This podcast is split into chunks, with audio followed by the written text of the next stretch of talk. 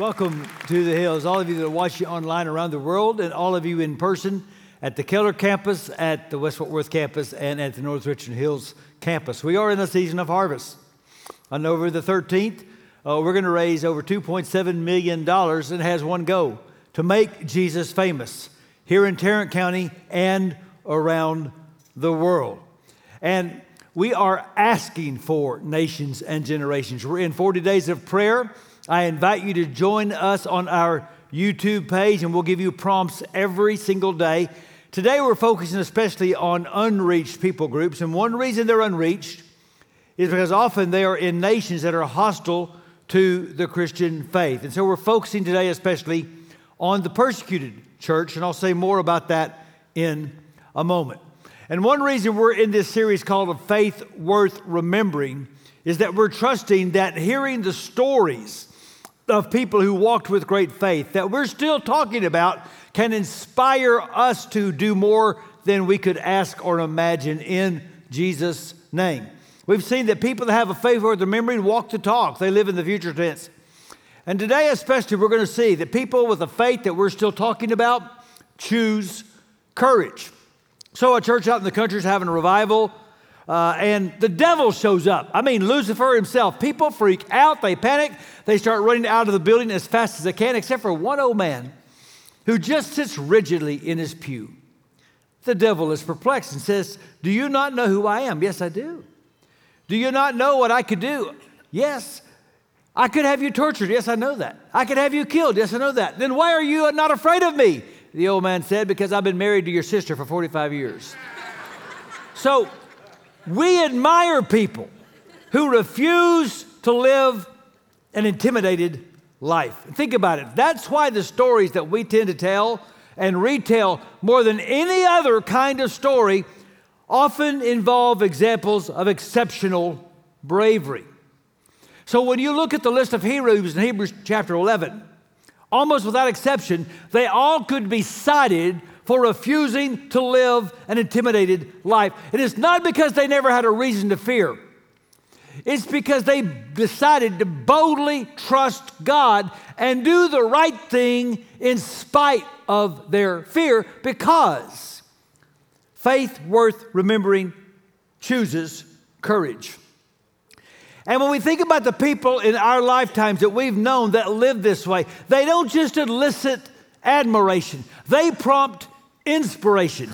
We want to be like and even join the cause of people that are exceptionally brave. Think about in my lifetime the courage of Dr. Martin Luther King, imprisoned often, death threats on him and his family.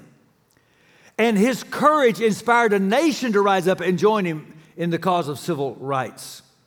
In the 1980s, we saw Lech Walesa a shipyard electrician stand up to the communist regime in Poland.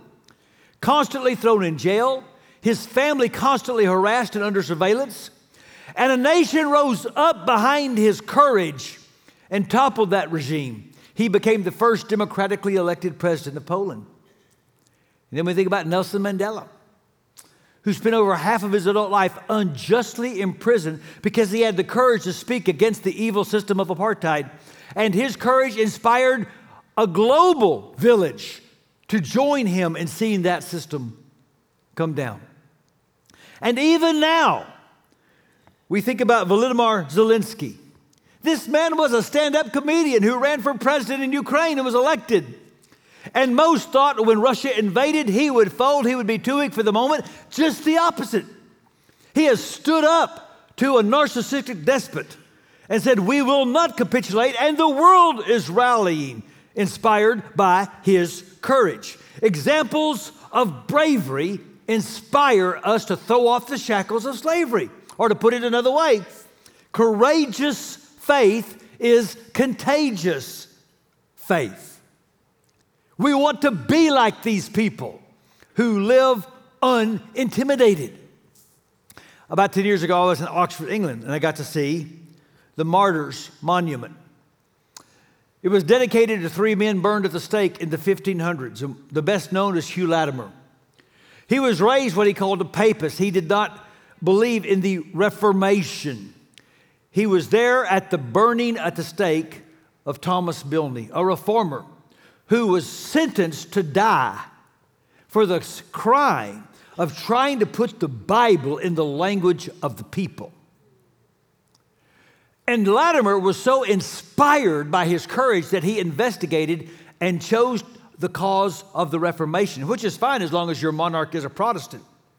But when Queen Mary came to power, she ordered he and two others burned at the stake. He turned to one and said, We're lighting a candle today that will burn a flame all through England. And it did.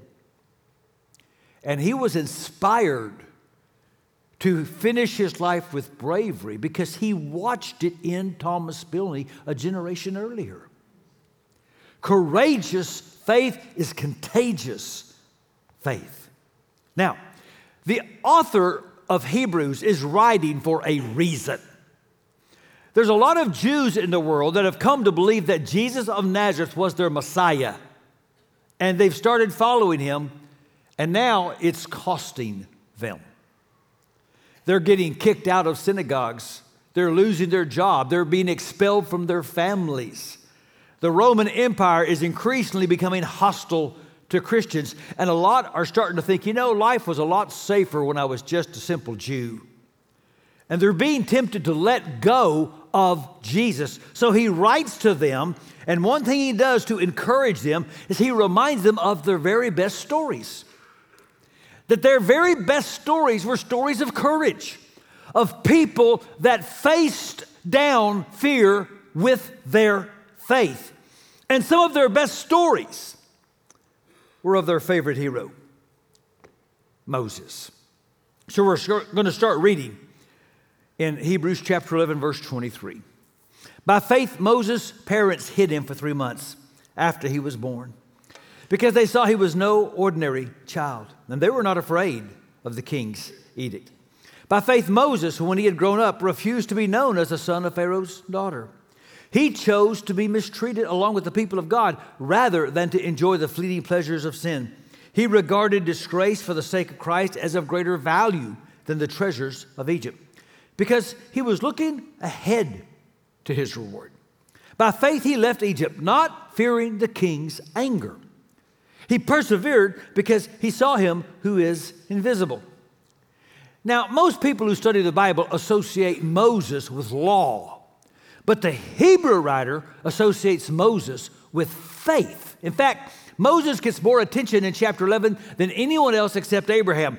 And the thing that the writer chooses, chooses to emphasize more than anything else is that Moses and his parents chose courage.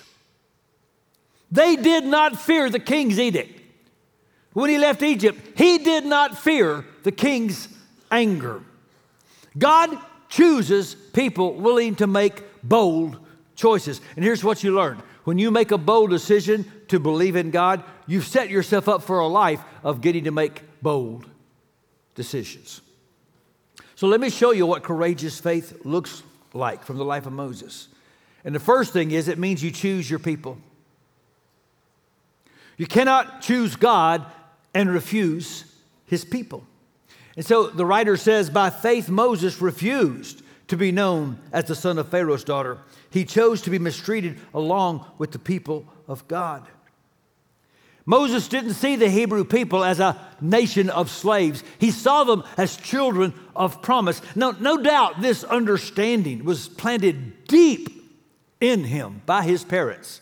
We'll talk more about that in a second. But he got to live the first few years of his life with his Hebrew parents before he went to the palace of Pharaoh's daughter. And they must have instilled in him a deep, deep sense of his identity as part of the people of God, which is what we must do for the next generation. Because there are so many toxic identity narratives out there. A pastor I respect named Tim Keller talked about this. He said, There's the um, therapeutic narrative that says you are what you feel, that your desires decide your identity, which never, ever is endorsed in the scripture, that you trust your desires for your identity. Or the uh, victim narrative. Now, I know that marginalization and oppression exist. But again, Scripture never says to anyone your primary identity is your victimhood. Now, today across the world, there's a growing new narrative called nationalism, tribalism. Now, I'm not talking about patriotism, I'm talking about a narrative that says, we are us and you are them, and because you are not us, you are less than. There's even a sick Christian version that wraps the cross in a flag and says, if you're not my kind of American, you're not even a Christian. See, from the right and from the left, there are all these toxic identity narratives. And if we don't tell the next generation who they are, the culture will. And so we speak up and we say, You were created by God male and female in the image of God. You are covered in the blood of Christ. You are sealed by the Spirit of Christ, and you are a citizen of a kingdom that is destined to reign in a new heaven and a new earth. That is who you are. And to maintain that identity, there's going to come a time when you've got to go public about your community. Who are my people. I find it interesting that the Hebrew writer knows when people are intimidated, they begin to isolate. One chapter before chapter 11, he said this to them Let's not neglect our meeting together, as some people do, but encourage one another, especially now that the day of his return is drawing near. What's he saying? He's saying, don't be afraid to go public and choose your people. When I was 11, I was baptized at the church where I was raised. Uh, that meant I could take communion. That was important to me. The problem is, the very next chance to take communion was the same time a football banquet where I was going to get a letter jacket. I'd never gotten one before. I made the decision to go to church and take communion. I'm not here to put down or bash anything about youth sports, but I'm telling you, that was a stake in the ground for me as a young man. I chose my people.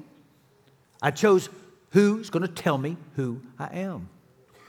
Dr. Jim Denison used to pastor a Baptist church in Dallas. When he was in college, he would go on mission trips to Malaysia.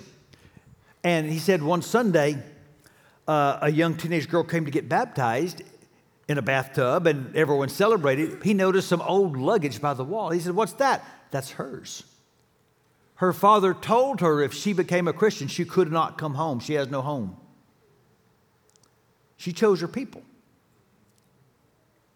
All around the world, right now, today, Christians are risking their lives to choose their people.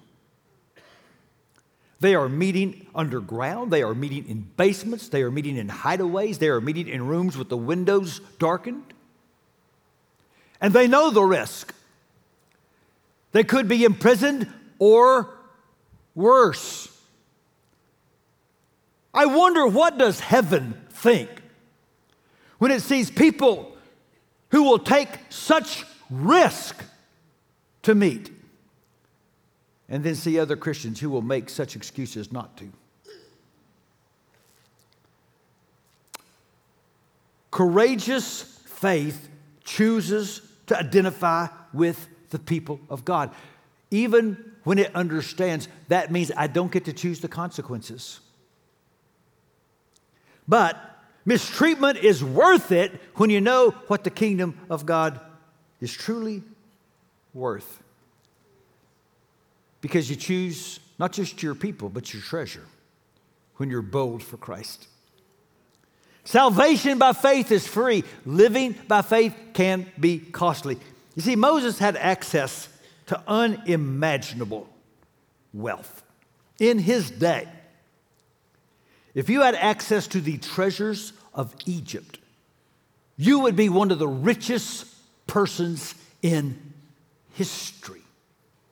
But here's what the writer said He regarded disgrace for the sake of Christ as of greater value than the treasures of Egypt. And regarded means this was not a rash, impetuous decision. He thought about it, he prayed about it. He gave it thought, he looked at the consequences, and he made a choice. He concluded that the immediate was not ultimate. He says he was looking ahead to his reward. Now, listen, if you're going to have a faith that your kids and grandkids and great grandkids are going to talk about, you're going to have to have the courage to declare the world's price tags are messed up. And if you don't, if you lust for the treasure of the world, when that lust is present, courage will be absent. And Jesus said this. He told a story about putting out the word of God. He compared it to seed, and it lands on different kinds of soil or different kinds of hearts. And here's one thing he said in Mark 4 Still others, like the seed sown among thorns, hear the word, but the worries of this life, the deceitfulness of wealth, and desires for other things come in and choke the word, making it unfruitful. When your real treasure is stuff and worldly things, where that avarice is present, cowardice will be present too.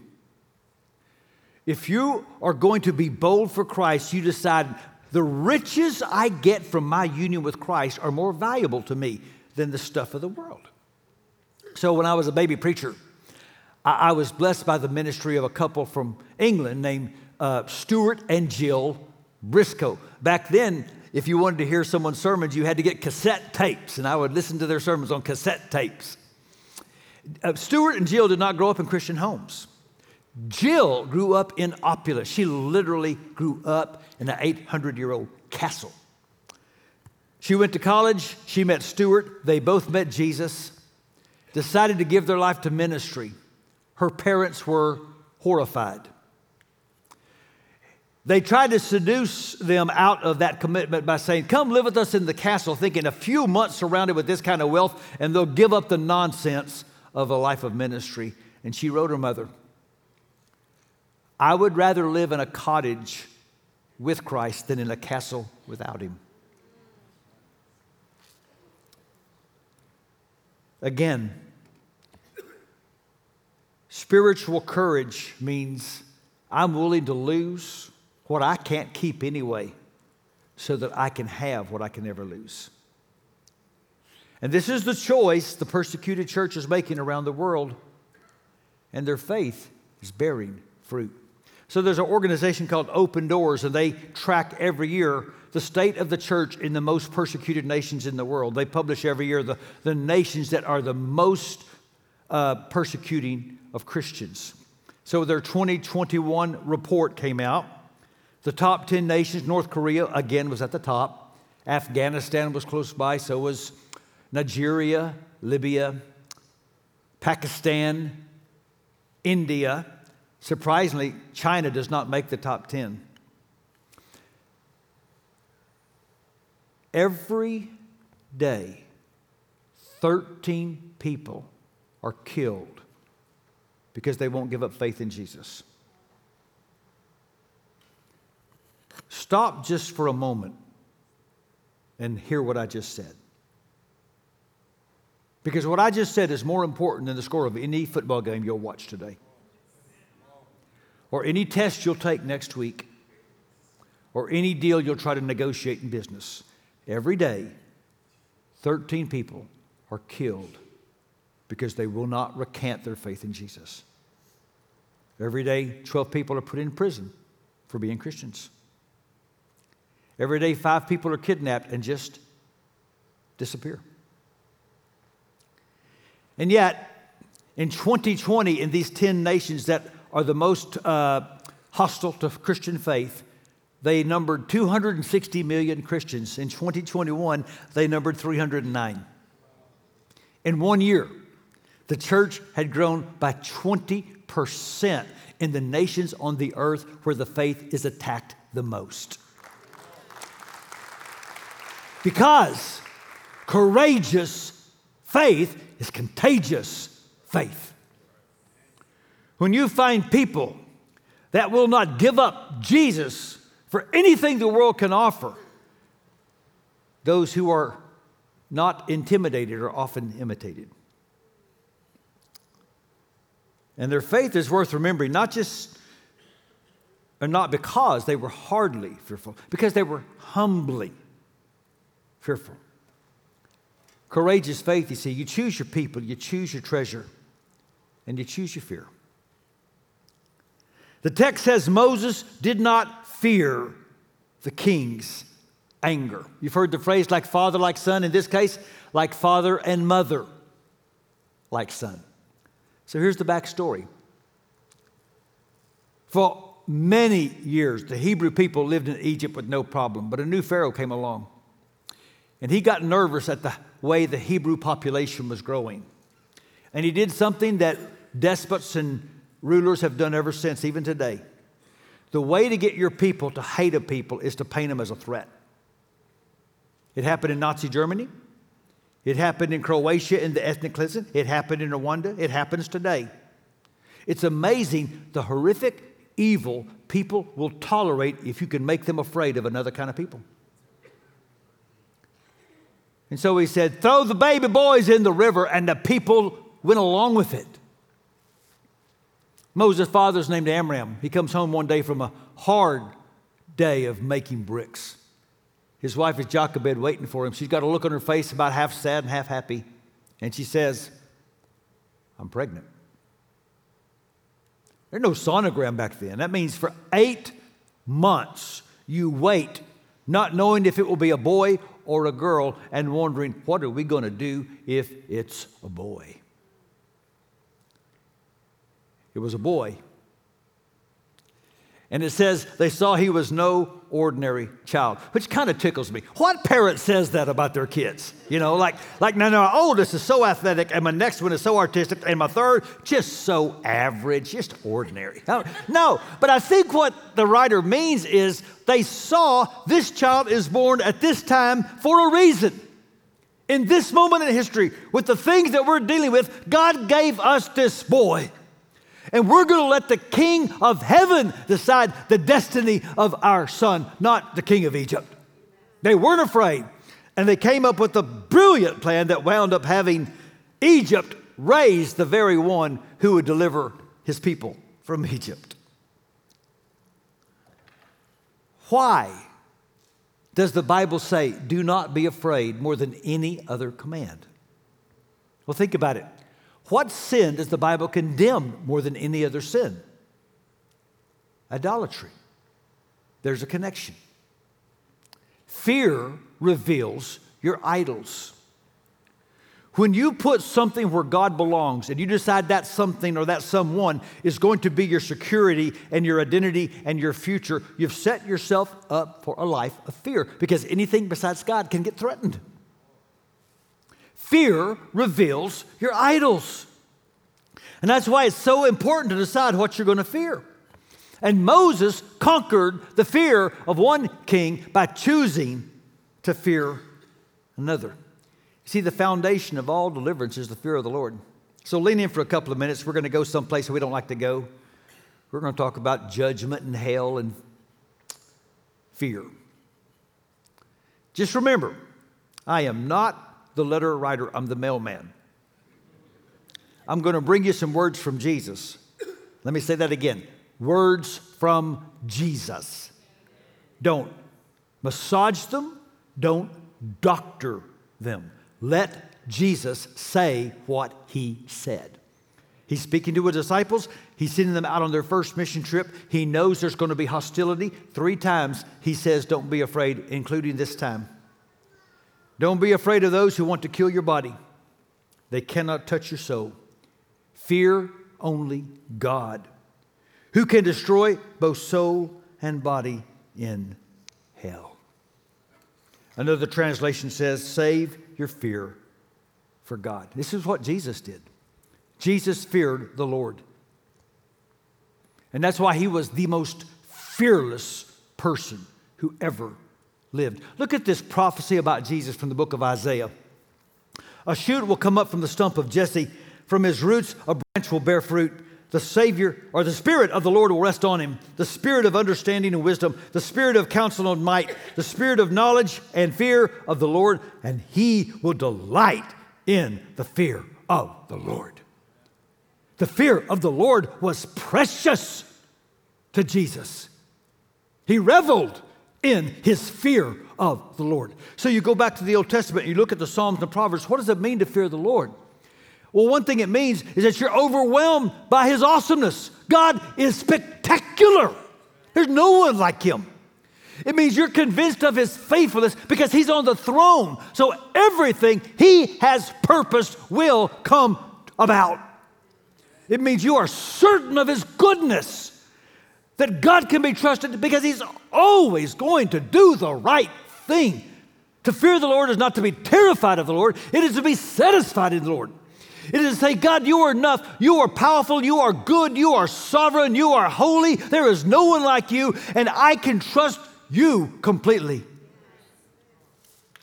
And so, Psalm 147 the Lord delights in those who fear him, who put their hope in his unfailing love.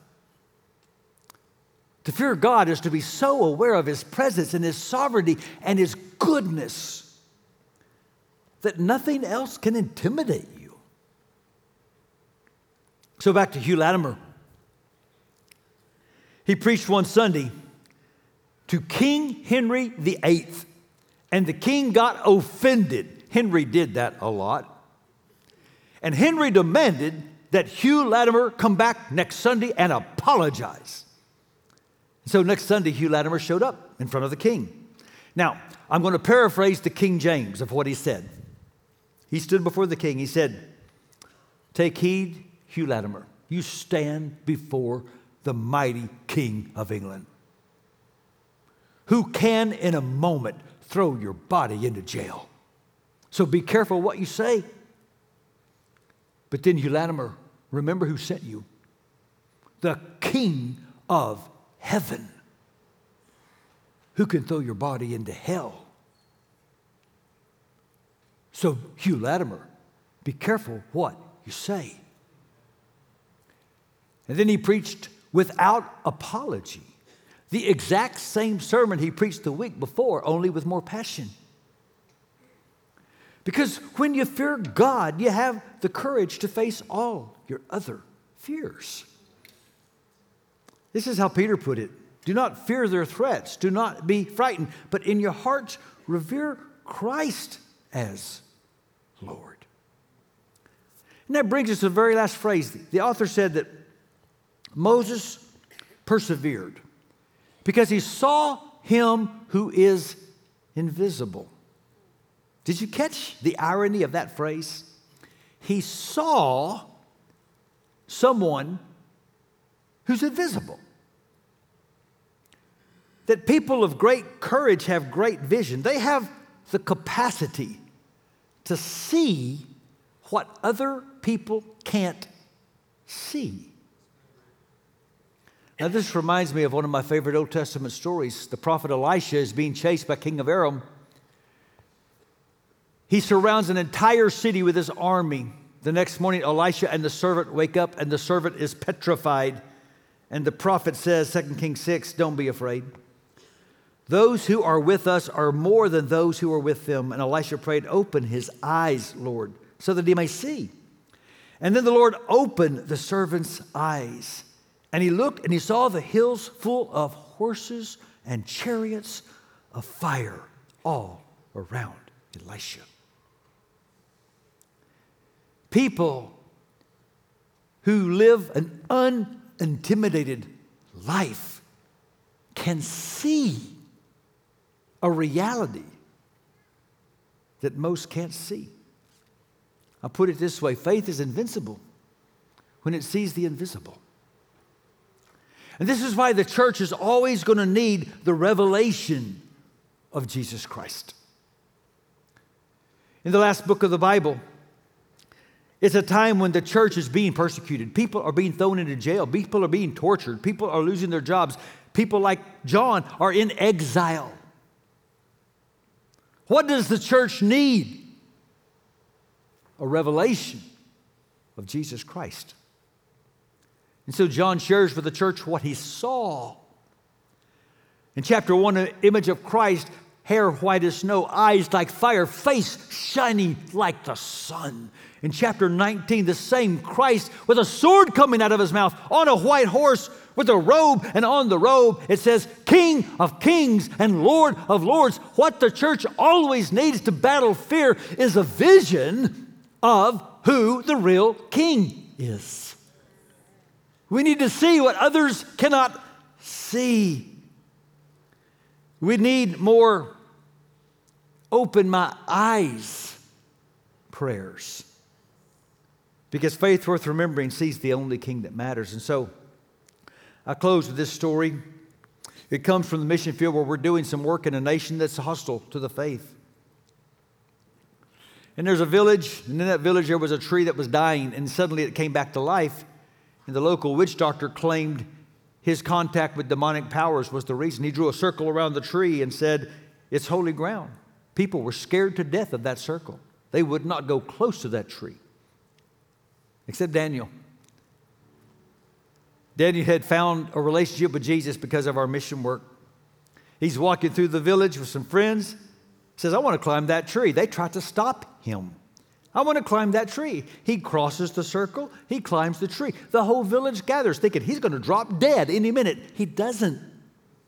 He climbs down. He gives his first ever sermon. Jesus made all the trees. Jesus is Lord of every tree. He has drawn a circle around the whole universe because it all belongs to Him.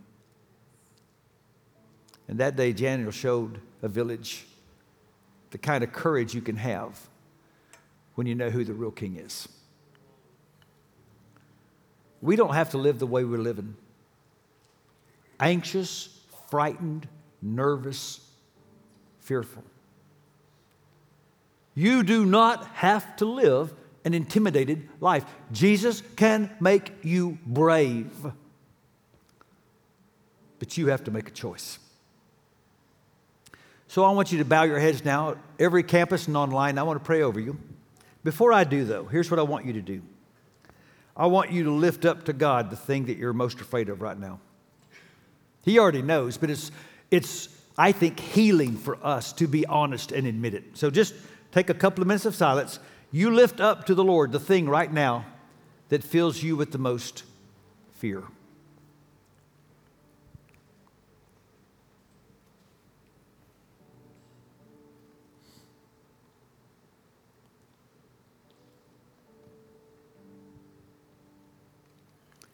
Oh God, you are awesome. You are spectacular. You are able right now in this moment to receive and see all of these fears and hear every heart behind them. And so, God, opened their eyes. Open their eyes to see the myriad of angels that wait to do your bidding. Open their eyes to see demons trembling at the name of Jesus. Open their eyes to see the new heaven and the new earth that is coming soon. Open their eyes to see that Jesus is still on the throne and will always be. Oh God, open our eyes to see the King of Kings and the Lord of Lords and to hear him say, Don't be afraid. We ask this in his name. Amen.